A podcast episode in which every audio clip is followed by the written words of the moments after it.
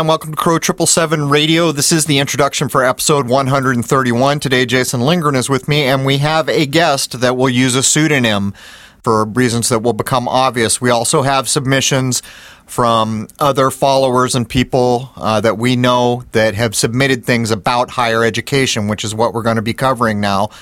In my lifetime, higher education has changed so drastically as to not be recognizable to what it was in the 60s and 70s in this country. And for my part, it's it's all about the same reasons of so many things we cover, but there's a little twist on it. In the information age, there is so much information available that probably a person with the willpower to do so could educate themselves up to almost any level they wanted. Whether or not many people could pull that off, I'm not sure. Point is, is like if I take myself as an example, as a, as a young person, I wanted to learn guitar. I did read a little bit of music, but the music I was interested in was not well covered by sheet music, and tablature had not yet been invented. Now I think back that if I would have had YouTube alone uh, back in those days, I could have played or learned how to play any song I wanted, as an example. But as we jump into higher education, it'll become pretty clear what's driving the university boat these days, and it has very little to do with education, it seems. Anyhow, let's jump in with Jason and our guest for episode 131 Counting the Ways to Higher Education. All right, man. Welcome to Crow Triple Seven Radio. This is episode 131. I have Jason Lindgren with me today. Uh, we're going to be talking about higher education, um, among other things. We're going to be talking about many things that probably the average student never considers when they start to take their path uh, upward through the education system. Also, joining us today uh, will be Tom, which is in fact a pseudonym. You may remember Tom from our PR Newswire episode. Anyhow, welcome, Jason. Good morning, Crow. And welcome, Tom. Hello there. Thanks for having me back, gentlemen. Hey, good to have you. Um, I hope you're feeling better. I know we scheduled to do this a week ago, but let's just go ahead and get right in here. We got limited time. Jason, I'm going to let you lead the way. So, Tom, thanks for coming back on. As per our personal conversations we've had, there's a lot of info to dispense to our listeners, isn't there? Uh, yeah, to say the least. So, you're going to approach all of this starting off from the point of view of the student. So, I'm just going to hand it to you and go ahead and let's start chipping away at this giant block. Sure. Um, and I'm I'm gonna just preface what we're gonna dive into here by just kind of letting everybody know, like I'm I'm not bad mouthing the university system. You know, it was my path in life for a very long time. And I, I truly love the sort of search for knowledge and, and, and experience and wisdom that goes with, you know, growing up and getting older and, and paying attention and, and all that we're discussing here. It's, I'm not setting myself apart from anybody else. I'm not talking from a point of superiority or anything. It's more of, I just observed. I've always been a very observant person and I made sure to observe what was going on around me and that's why we're here i you know i just wanted to get that out of the way so nobody's like who does this guy think he is um, but uh, so i kind of wanted to start our conversation on this from the student point of view because they're sort of the the focal point in the public mind on this topic um, and the reason that i think it, it sort of hit home is that this is this is the most egregious form of peer pressure in my mind uh, what is done to today's high school students, so particularly in the U.S., of taking this this monumental task of dedicating four or five years of your young life to something, going into arguably a lifetime's worth of debt in the process, um, for the hope, fingers crossed, that you're going to get a job out of it or have some sort of meaning in life out of it. Um, so to me, that that makes this a good starting point. Um, I think the first thing to take note of here is that besides the fact that this is the ultimate peer pressure, because it's coming from all sides parents, you know, uh, pastors, priests, you know, rabbis, whoever's in your spiritual circle, uh, your teachers, your student, your uh, student advisors, your guidance counselors, all of those people, everybody around you, even your friends, the pressuring, pressuring you into this one directional thinking. Um, so you've already got that pressure built onto you before you even step foot on a campus. And you're thrown into, for most kids, it's the first time away from home for any, any appreciable amount of time. And it kind of tends to create this sort of state of mental chaos. And as those of us, yourselves included, uh, as we're aware, when when you create that state of chaos, whether it's in a person or in a society, it leaves them vulnerable. It leaves them open to suggestion, and whatever is being pushed, whatever agenda is going on at that university, these kids are walking targets. Um, would you say that's a fair way to look at it? I think so, and I have some bullet points that I took from another listener that contacted me and gave me some information. And I'm going to keep this person's identity completely anonymous. But this individual also works for a major university and gave me some inside information that certainly lines up with what you're saying. So, one of the big things that this person did say is that each student is absolutely viewed with a huge dollar sign on their forehead. Yeah. Yeah. Well, let, let, let, right. let, me cut in here before we go forward, just so we can kind of set the stage. Within my lifetime, the ability of an average person to go to a university uh, has severely diminished. And while many people still can go, as Tom pointed out, if you do that, the amount of debt that you're going to accrue could be a bit like a life mortgage, if you wanted to look at it in that way. And as an example, when I was in my 20s, uh, you could easily go to San Diego State University. Um, I had people who were involved in going to the school and, and in other ways too. And it wasn't about debt in any way. I mean, I think some of the biggest costs at the time, people felt like it was books. Um, but not only that, you could also go to junior colleges at the time to take care of many credits, which then transferred over. There were all these ways in California at the time to get an education. Fast forward to now, um, the average person that just wants to go get a, a four year degree there is going to walk away with a huge chunk of debt. But anyhow, Jason, I wanted to get that in there. I'm not even sure exactly when uh, this shifted as drastically as it has become, but I'll let you continue, Jason, with where you were going. Well, to pick up on that, okay, so I was in college. I attended a university in 1991, and by then the cost was already exorbitant it's just not true anymore that even going back that far, and especially today, you can't just put yourself through college with a decent job, some kind of part time job working on the side while you go to school. That was true decades ago, and I'm pretty sure probably in the 1980s is when that stopped because I already saw friends who are older than me taking out these massive loans just to be able to attend university. So I would say the 1980s is probably when everything started changing from being able to put yourself through school, get your degree, and not have massive debt. Because by the 90s, huge thousands and thousands of dollars. Yeah, that's absolutely right. I mean, but by the time you hit the 80s, you started into the age of the guaranteed student loan, the federally backed, you know, guaranteed student loan. And you know, like any other form of government spending, if there's a guarantee attached to that money, prices go up. The price for whatever that money is earmarked for, and in this case, it's higher education. Um, all of a sudden, tuition rates start to hike up by leaps and bounds. There were some years that it would go up as much as 15, 17 percent during the years, uh, undergrad and graduate school years that I when I was in school. It's insane. It's it's creating the bubble. We have what over a trillion dollars in student loan debt right now uh, outstanding. Uh, a lot of that unpaid and probably never will be paid. Um, we know they made it out of thin air, as we all know that works. But you know, none of that would have occurred if they had simply decided to not guarantee federal student loans. Well, th- think think about this. So, so in my lifetime, um, by the time the end of the '80s was over, I'd done my colleges and and the things I was going to do for the most part. I get out of the Marine Corps and I'm thinking maybe I want to be a chef. At that time in the early 90s, the price had not jumped so severely that what I did is what many people did back in the day. Oh, I, I'm interested in this, so I'm going to go to school for this. May or may not ever use it. In my case, I never really did use chef training that I paid for. It cost me all of about five or six grand at the time to become basically a trained chef, and I never used it. If you fast forward to now, where someone is going to make that decision, they're not just going to decide they want to get trained as a chef unless they're damn serious, because the amount of debt accrued on the tail end of that is going to be severe. I mean, am I wrong here?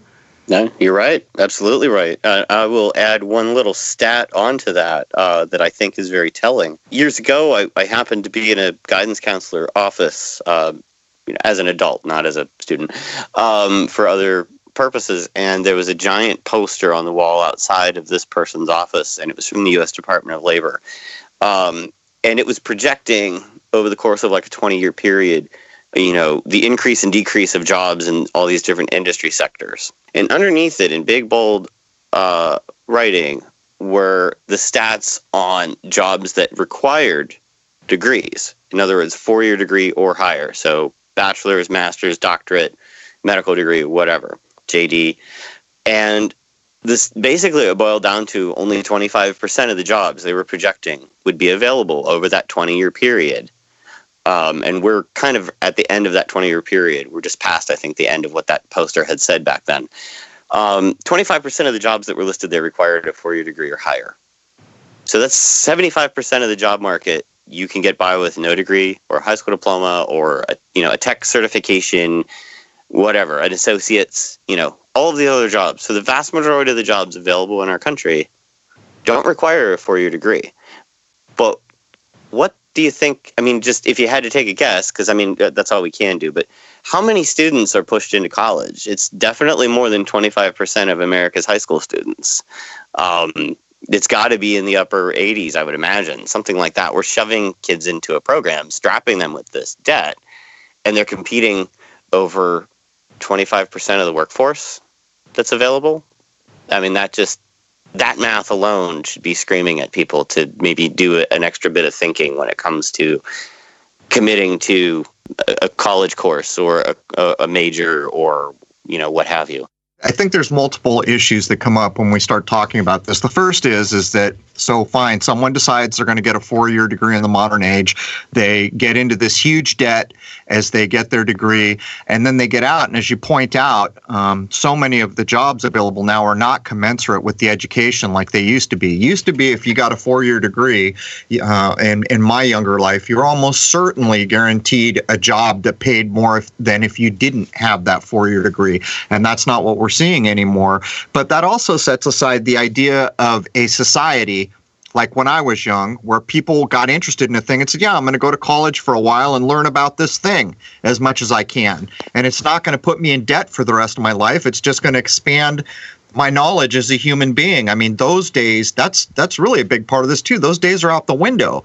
It's like now, if you're going to go to college, you damn careful about what you're deciding to do. It's very narrow in the amount of school you're going to get, just simply because of the sheer volume of debt that's going to come on the tail end of that. And I will also add I was old when I decided to go get my internet, what was then called an internet technology degree, and I, I think that that was you know, I completed that in the early 90s. And I think Jason's hit the timeline right on the head because I think at that point it was already up to 25 grand, which is probably a fraction of what that same training would be today or that same course to, to get degreed in that would be today. That's true, and it's. Uh, I think the comparison that uh, when Jason and I were talking offline, the comparison I made was you know, we're talking about in the past, it was more about knowledge, and now that degree program and just university life in general is a commodity. It, it's it's something that is viewed as an end in itself, not the experience. And you're talking about wisdom versus just you know job skills, and that's all the university adds when you go, go online or if you see an ad on TV or you hear something on the radio or whatever.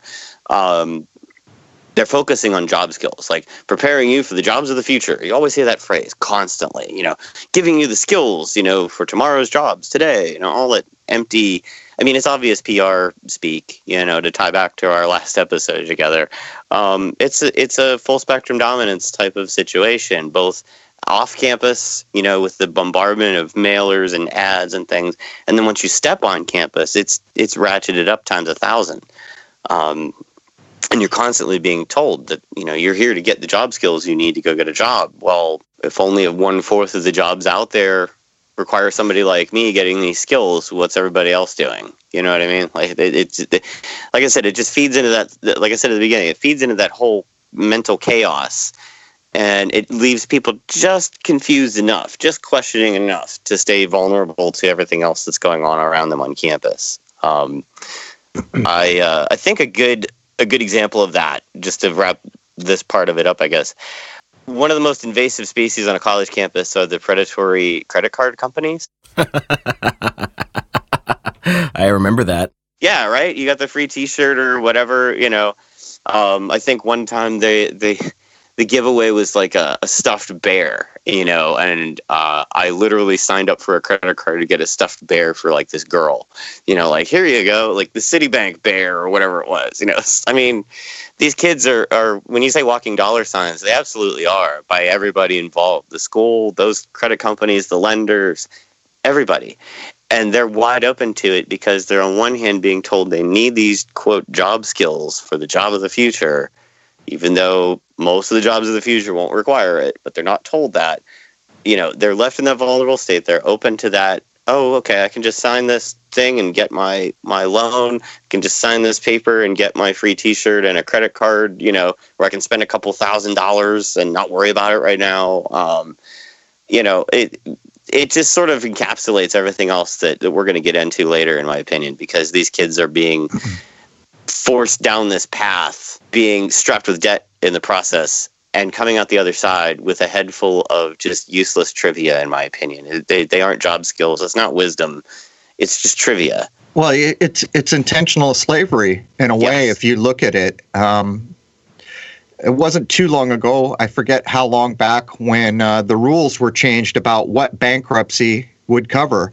Uh, used to be that if you had student loans and you you applied for bankruptcy, uh, that that would be taken care of within the bankruptcy. At some point, not in the too distant past, uh, that was out the window. It didn't matter if you went into bankruptcy; you were still on the hook for your student loan debts. But so many people listening, probably not as old as I am. When I was in high school, my parents had one credit card and they were professionals, and you did not use that credit card for nearly anything. That was like the emergency be all end all. And if you did use the cur- the credit card, you sure as hell didn't run up debt. Um, but I was going to add something about the. Uh, uh, I'll get back to it in a minute when I think of it. Jason, go ahead. So there's a couple points I'd like to add on to the whole you're a student getting the four year degree situation. I have personal experience with working jobs in restaurants as a server where multiple people I was friends with had four year degrees. I think a couple of them even had masters. But not only were they paying off massive student debt, they couldn't get a job in the field that they went for or those jobs didn't pay enough that the server job actually paid them more and was less of a headache, less responsibility. You went in, you made some cash, and you left. So that just appalled me to see so many people that were definitely intelligent, well read, all of that. And here they are waiting tables that they could have done anyway without tens of thousands of dollars of debt now attached to them. Well, I can, I can address that in a direct way. Uh, we also see another thing going on on the employment side of the house where they keep hiring young people with the idea that these guys are fresh out of school or they're young, so we pay them less. And I've seen this firsthand. When I was still in San Diego back before the like 08 crash, um, and I was still working online, doing online things, uh, I saw an engineering firm where the existing older engineers couldn't grasp these new 3D kind of CAD like softwares as quickly as it was assumed uh, the young people were that were playing Halo and things like that. And they were right. They found young people, trained them up at a fraction of a cost, paid them 10, 15 bucks an hour, which is a pittance compared to what you're paying, you know, a full fledged engineer of years on the job. And these young people came in. And so that's exact proof of what we're talking about. There's going to be people people coming out of a school somewhere, whether it's a trade school or otherwise, that would be qualified to run these softwares. But those were not the people getting hired. They were going out to cut corners, training up these young people for a fraction of an hourly wage, um, and those those young people were doing the job just fine. And it goes to show all around, it's not just on the university side, but uh, even the employers are being forced into this money game. Um, and and you know the overall result is why we're doing this show. Yeah, that's right. That's right. So Tom, take us to the next level. Well, I think this might be a good spot to um, inject a little bit of my uh, my own experience into this. Um, I had uh, I had begun um, I had gone through that same meat grinder, that same peer pressure uh, scenario in the early 90s as well. And everybody at that time had told me, you know, you're a, you're a good writer. You ought to pursue writing. You know, um, uh, you know, uh, whether that's English or journalism, communications, something like that. Um, and so that's what I did. I I didn't necessarily want to get into the academic scenario, okay, but I felt compelled, just like most other kids right now that are graduate looking at graduating this coming year from high school.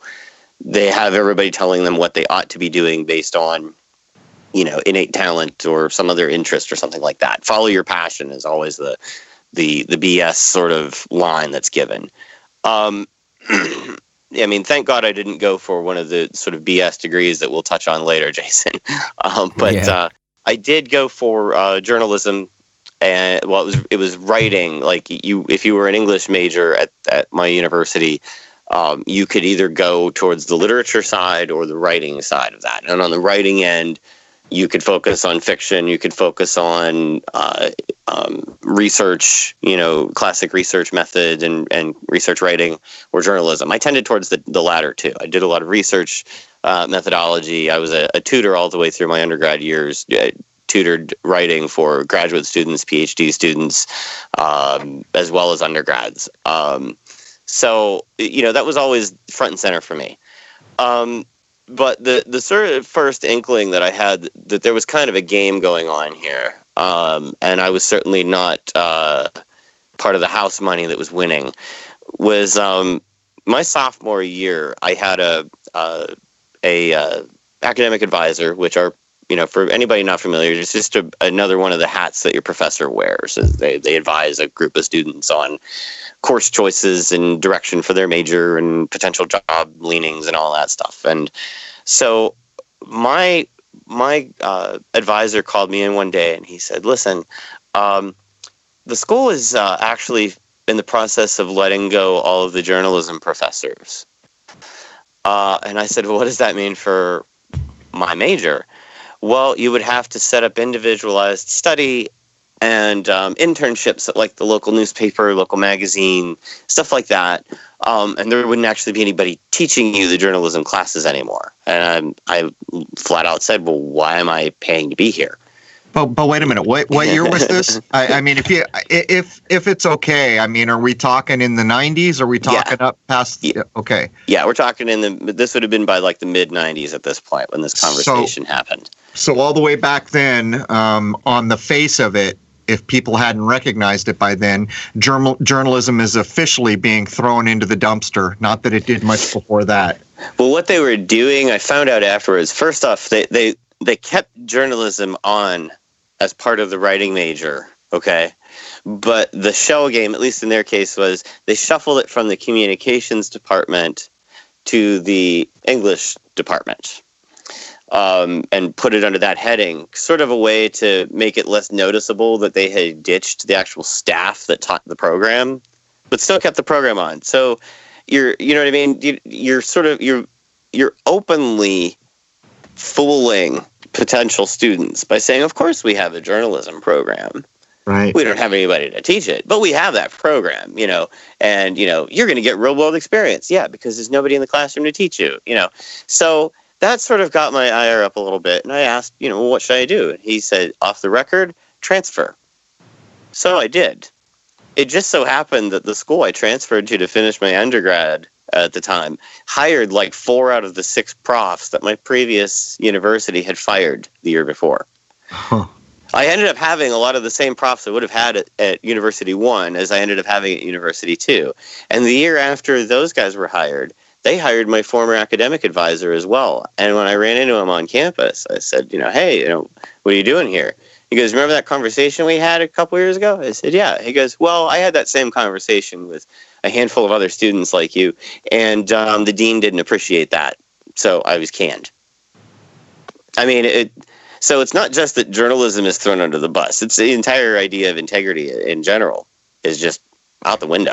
I, I, you know, I found the same thing. I was in one of the earliest uh, offerings of internet technology in the country. And when we got in there, the professors were all ported over from multimedia. they didn't know a damn thing about the internet. As a matter of fact, I can remember lectures where they're reading from the book saying things like a computer has a cache, trying to say cache, or referring to an animated GIF, trying to describe how that works, and calling them GIFs and all these things. Um, it's a similar thing. You're told there's this program with these people to teach you, and in truth, I basically taught myself nearly everything I walked away with. So it wasn't, you know, we, you and I both ex- experienced a similar thing there. And I, it went even further. I, um, I went on to graduate studies, um, same school where I had finished my undergrad. Um, uh, very, and this is this was a little bit fishy, um, but we don't have the time or the uh, the scope to get into why I think this was fishy. But it's worth mentioning. Out of nowhere, about two weeks or so, two and a half weeks before this, my I started my first semester of graduate studies, I got a letter from the chair of the department. By this point, I should mention, I had minored in history as an undergraduate. I decided to make that my uh, major for grad school because in my opinion i needed something to write about. I didn't want to just talk about writing all the time. And write about writing i wanted to have a subject that meant something to me. And history was always front and center for me from day one. So i went that way. I got a letter out of nowhere about two weeks before classes started from the department chair telling me that she wanted me as her uh, grad assistant. I didn't know until I went in and talked to her. I said, you know, why did you pick me? And she, well, she's like, I had you in class a couple times years ago and I remembered your work and I really wanted you in the department. And I just thought that was very odd. Here's a, a woman who teaches hundreds of students every semester. How did I stand out out of that? You know, I certainly wasn't probably the best student she had or anything, but I got picked literally. And I found out she bumped somebody else out to bring me in and I credit, credit rating. Is this about credit rating? right. I wish. My gosh, I wish. No, it, I, I honestly, I mean, I have some opinions on that, but we, like I said, we don't really have the time or scope to get into all that. That's that ventures down some conspiratorial territory that is interesting, but it would take us off topic, far off topic. Um, but what was very odd is that all of a sudden I went from staring down in my mind, I went from staring down the barrel of bringing on additional debt. Um, and um, to now having you know tuition paid for, a monthly stipend, books covered, etc. What I didn't know once I signed the papers to become an employee of the university is that the stipend was set against tuition cost. And um, all of those numbers had been figured a good 10, 15 years prior, and they had never been raised or changed after that. So every time a tuition increase occurred, I was on the hook for the difference. So um, even though I had, quote, free tuition, I still had to take out loans as a grad assistant. And not just any grad assistant, I was top of the heap in our department. Um, literally sought out by the department chair. So it just kind of goes to show anybody listening right now if you're looking at postgraduate work and they offer you that carrot of an assistantship and a tuition waiver, get all the rest of the info together before you sign your life away on it. Because I ended up having, I ended up almost tripling my student loan load during a supposedly free graduate degree program as I had as I had taken on as an undergrad. I want to insert something here. Uh, we had we had a person that we're aware of. Do you have the inoculation text handy, Jason? All right. Here's the email we were sent from another listener. In 1992, I was accepted into a PhD program at the University of Central Florida in Orlando. Midway through the first semester, I was contacted by a school administrator who informed me that the vaccination records that I submitted in my application were invalid. She told me that in order to continue attending classes, that I would need to get a series of 12 vaccinations. I replied that in my initial application I had provided official records showing eight vaccinations, so I should only then need to get four more.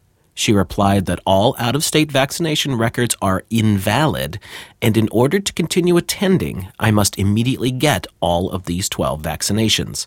I had to get a doctor, plan out all of these 12 vaccinations, fill out forms, get the forms notarized, and deliver to the administrator within a small time period to continue attending. In a period of about two weeks after getting 10 of the 12 shots, I began feeling sick and so did not complete the last two. Being delinquent on the administrator's schedule, she called me and I told her my story. She stated that, though not school policy, she would let me continue through the semester, but credits will not become official until she receives confirmation that I had obtained the final two vaccinations. Also, that I would not be able to attend the next semester without these.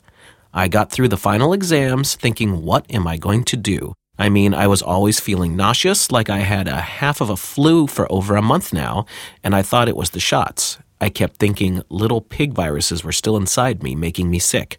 Since it was the summer, I had a few months to think it over and to see if I'd get better. That summer, I developed two small splotches of psoriasis on my legs.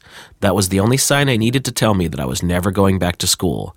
A few years later, while the nausea and illness faded, the psoriasis did not. I went to three different physicians over the next 20 years and told them all my story of how I thought I got this condition.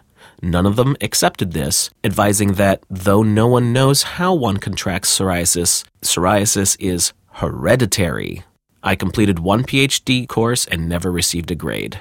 Come on, man. This is this is damn 1984. What business does a uni- university have uh, forcing you to ingest inoculations into your body? And what's worse in this particular story, it's bad enough. I'm not even bad enough. It's it's damn terrible that someone is trying to compel you to get your education that you got to receive needles into your body. Um, but the, the initial part of the story is is that he had already received eight inoculations from another state, and then was told, "No, you can't. The, the, the other states' inoculations aren't good enough. You got to get them in our state." So by the time he gets the the starts in on the series he's being forced to take to get into his PhD program, the man has taken 18 damn inoculations and become sick. And by the way, Jason, I got an, some images sent me after the fact that showed this kind of horrendous skin condition that's gone ever, uh, on ever since this. And it kind of goes to show what we're pointing at here. The control system is just it's rampant. It's everywhere. It's not bad enough you're being enslaved into um, basically a lifetime mortgage just to get educated um, if your family can even approach affording that which fewer families are being able to all the time. Now they're sitting there telling you you need to ingest inoculations uh, to even be allowed to be educated. Um, it's a hell of a thing jason and it goes back to fear driving the car in this situation. You know what I mean? And thank goodness this guy had a, a, level head and was going through this logically. But how many thousands of others in his exact situation just plow right on through because they're under the delusion of all their lives being told, you know, they got to go to college, they have to get a job, and the only way they get a job is to go to college and take on this debt, and all that pressure mounting, and the chaos of being thrown into this at age 18 and having to make all these lifelong decisions right there on the spot. You know, and over the next few years, similar situations constantly popping up, and that fear just driving them, like fear of failure, fear of letting everybody down, fear of not having a job. Uh, you do whatever, you know. I mean, not you, but you know what I mean. The, the vast majority of people would roll right along with that. Um, it's it's insanity defined.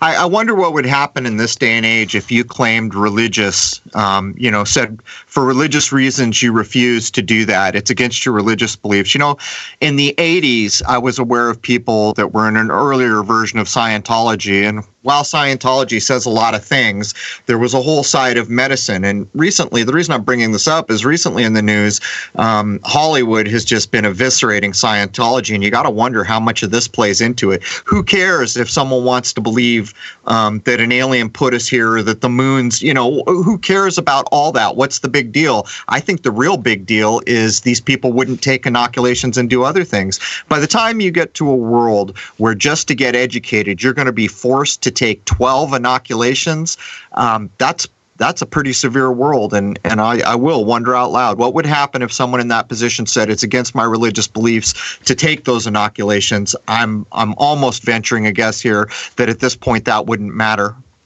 What do, I wonder what they would do with international students. I mean, do they get a pass? Yeah, twice as many, right? Because yeah, because when you come into this country or when you leave this country, you know what? Uh, it's a wonder I can even think. I can't even tell you how many times I was shot in boot camp for the Marine Corps alone. In some cases, taking somewhere three to five. Um, we would literally get in a line, roll up both sleeves, pull down our pants so the top of both butt cheeks uh, were available, and they had these little guns where they would shoot a, a, conveyor line of young Marines coming through and change the cartridge, and we get four. I can remember getting four all at once. I can also remember people uh, coming down with flu-like symptoms. But I would imagine that if someone's coming in from a different country, they must be at this point in the game subject to many more inoculations. Unreal. I bet that's nowhere near what a newborn gets these days, though. not if I not if I have a newborn. If I ever had a newborn again, which I'm too old to even think about at this point, but knowing what I know now, eh, hell or high water could not compel me. No way would a new life that I'm responsible go anywhere near that stuff. At this point, maybe I should get in the first point from my other source, and that's that the university, college or university, acts as a corporate entity. And therefore, the behavior you see is very much like a corporation. One thing I noticed um, growing up in San Diego and, and having family members directly related to universities and being students and other things, the UC system is is in California. As a matter of fact, I think it's one of the biggest money markets for retirement accounts in the world. It ranks up there somewhere. I'm not sure exactly where anymore, but in the news at the time, probably five, six, seven, eight years before I moved, it was constantly uh, the the students at the in the UC system were complaining that every time around their tuition was going up. Meanwhile, alongside that in the news, there was constant construction going on. They were always adding a 2 million dollar lab or a multi-million dollar this that or the other thing. Um, and that's exactly like a corporation. Um, that's about growing, growing, growing, and taking in more cash the whole time. But it was just ironic now that I look back on it to see all these students complaining about tuition hikes, which were significant by the way. We're not talking about small hikes here. And then knowing firsthand, because I lived in the area, that constant construction. By the way, I worked for some of the construction places uh, with their online things when I was still back in that day. Um, so I knew some of the companies that were building all these multi million dollar buildings, but there's all that. That goes right to the second point that we briefly touched on earlier Students are money, and the professors are told this by their superiors. But they're also told, don't say that out loud, but when you see a student walking down the hall, it's $100,000 at least. God. And it's not just the dollar figure. Um, when I was uh, when I was a grad assistant and later on uh, on as an instructor, um, but particularly during the years that I worked for the um, department chair at my university, I was privy to the hiring process. They were bringing on four new uh, tenured uh, staff members into the department at that time. And so I was in on all of the hiring that went on, uh, the interviews, the, the sort of audited uh, uh, lectures that they, they would give, and so forth, uh, the different candidates, that is. And one of the things that was explained to me by one of our current staff members at the time uh, was that this was all tied to not just whether or not that person was hired for tenure, but whether or not that candidate was going to be on board for um, retaining headcount in the department. Not just how much headcount they could help to increase because of you know their credentials or whatever, you know the prestige that they were bringing in, but part of that you know, as mentioned, you know, every professor also has to serve as an academic advisor, and part of their job as an academic advisor is to retain the headcount in that department. So they would, eh, they flat out said, like, sometimes you have to kind of, you know, fudge the truth a little bit, massage the truth um, to keep those students in the department. Don't let them change majors or transfer schools. You know, suddenly my advisor from my previous university's uh, termination made total sense. He was fired because he was purposely dropping headcount from the department at his so, old job. So, so wait a minute here, though. Specifically, I mean, that's a pretty broad way of speaking. What are some of the actual actions an individual would need to do to maintain a head count? Well, for example, if you know that there's only so many jobs saved for history majors, I'll go back specifically to my experience. There's only so many jobs for a kid that goes in to get an undergraduate degree in history.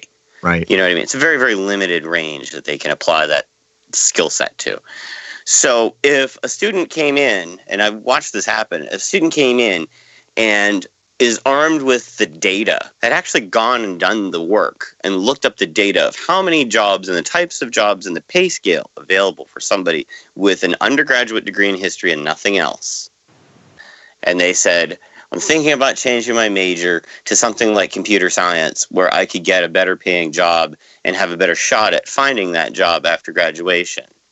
And having the professor literally talk them out of changing majors. See, I'm a little And- confused here, but so so if someone changed a major, they would still be within the same university. So why does the university care? Or am Well, I the- off? Am I missing the point here? You're missing part of the point, and that is that every department is competitive with one another. Ah, I see. Okay. because of how the money is doled out from one department and one Um, because you know so in, in a university system there's the different colleges. There's the college of arts and sciences college of Yep. humanities college of medical whatever you know. So each of those breaks down. It's very hierarchical and so each of those gets a certain chunk of money based on need and a lot of that need is based on headcount so if you lose headcount in your department you might not be able to get that grant next time around that you you're asking for especially if you're the the one prof that lost the most headcount during your review period um, because it takes it's typically five years of working as a tenure tracked uh, hire. And then in year six they vote on whether or not you're granted tenure. And in between that time you have to demonstrate your value not just in how much you publish and how much you present your work at conferences and so forth but also in your headcount retention. Yes they audit your your lectures and so forth but they also pay attention to your advisees you know did they stay in did they drop out did they change majors did they transfer you know and they keep all those stats. And so when you're up for tenure you get up for that review you have to go in and present just stacks of paperwork to demonstrate your value before they go in and vote on whether or not you're granted tenure. And So- it doesn't end after that because then you have to keep doing that same thing in order to be eligible for raises promotions etc So, okay. So wait a minute here. Um, let, let me let me try to back off. Um, so you're saying part when they when you get hired, um, you're saying that when you're hired, you understand that you're on a track for tenure. Yes or no? yes Okay, so you get hired, you understand, and I assume you're going to define tenure here at some point. Um, I understand it because it directly affected my family. But so when they're deciding, you've been there for some period of time doing the whole professor thing, and they're going to dis- decide whether you're awarded tenure. Part of that must be from academically what you've been up to or your value in your field. But what you're pointing out here is there's a whole corporate side.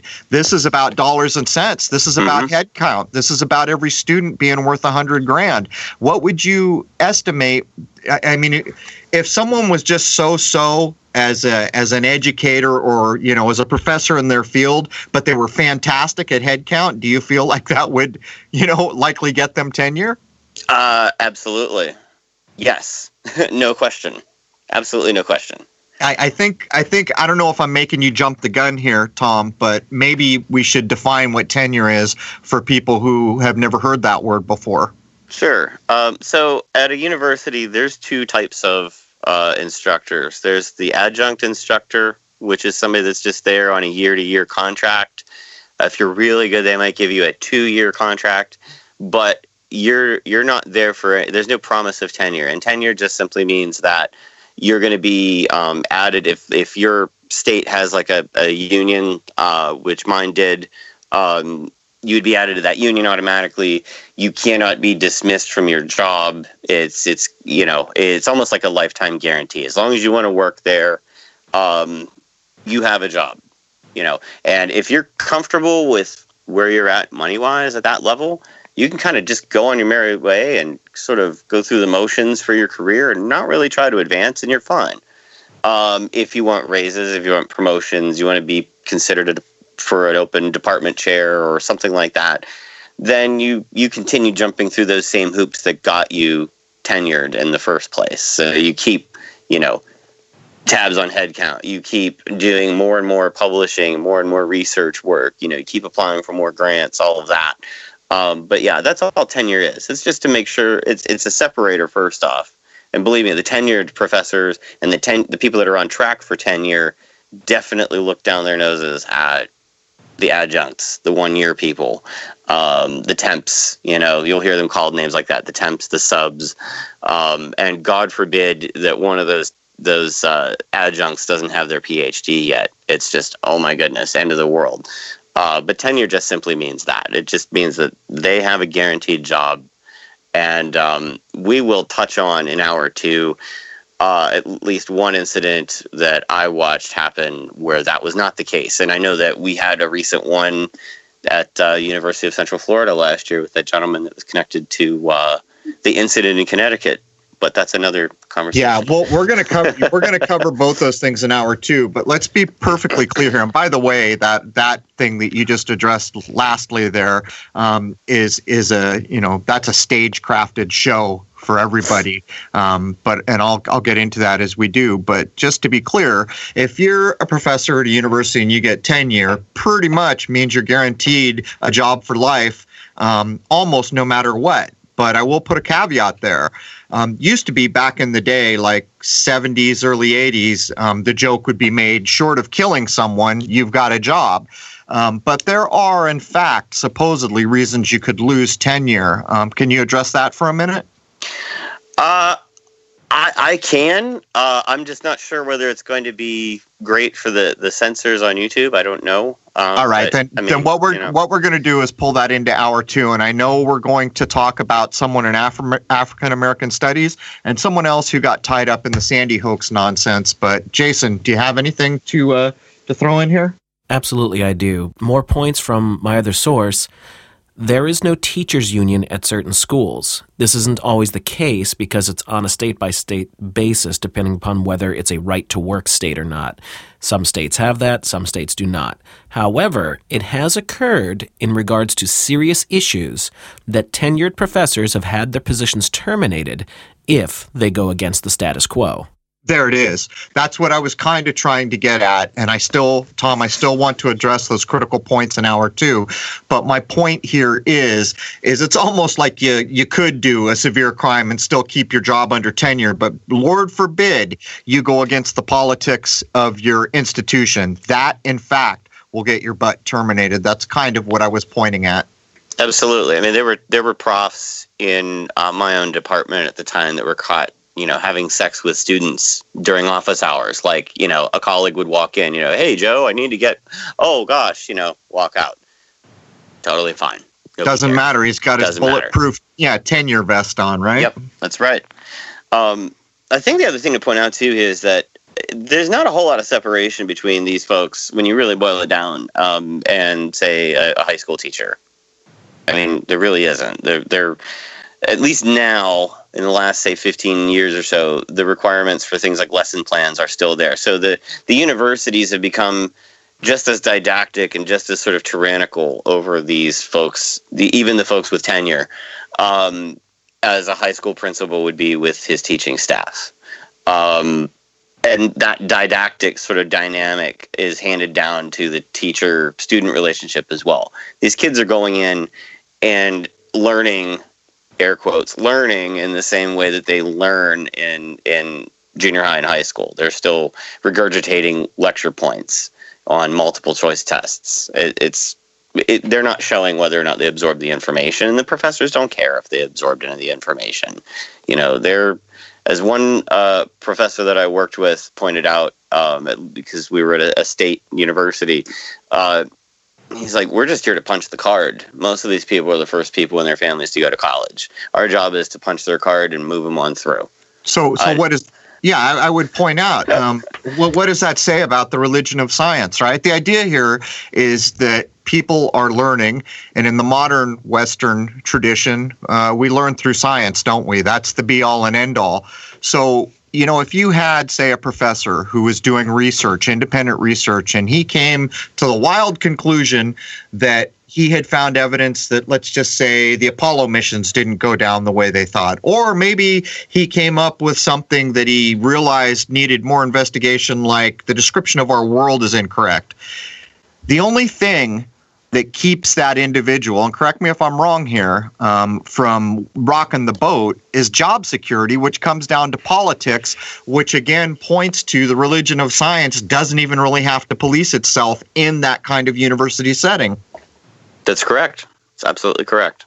Now, since we're almost at the top of the hour here, I want to get this last point in for hour one, folks, because we have a lot of stuff in hour two that we really would be pushing our luck if we put in hour one because of the massive censorship that goes on now. And that's continuing with this concept of the university acting like a corporate entity. The deans act as CEOs, who then report to the administration, who report to the board.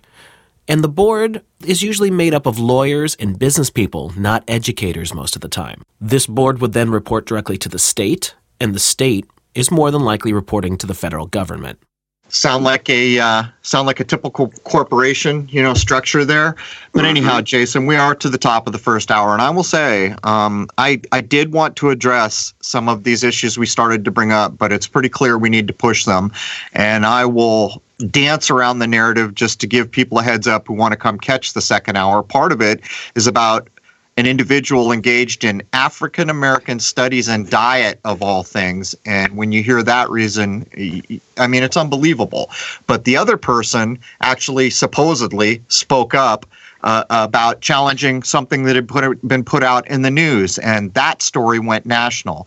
But we just can't cover it here in hour one because the black eyed beast of censorship, in fact, lives where we post hour one. Anyhow, that brings hour one of episode 131 to a close. I'd like to remind everybody that Sunday nights, every Sunday night, Jason and I do a live show with a live chat that's free to everyone who would like to sign up for the live chat. I just have my timing corrected. I was saying it is 6 p.m. EST, but I someone pointed out that that's not correct. So at 6 p.m. New York time, every Sunday night on Truth Frequency Radio. We do a live show, and the live chat room is integral to driving that show. Anyhow, there it is. Hope to see you all over uh, at Crow Triple Seven Radio for hour two, where we're going to address things we just can't address here anymore. There it is, man. Cheers.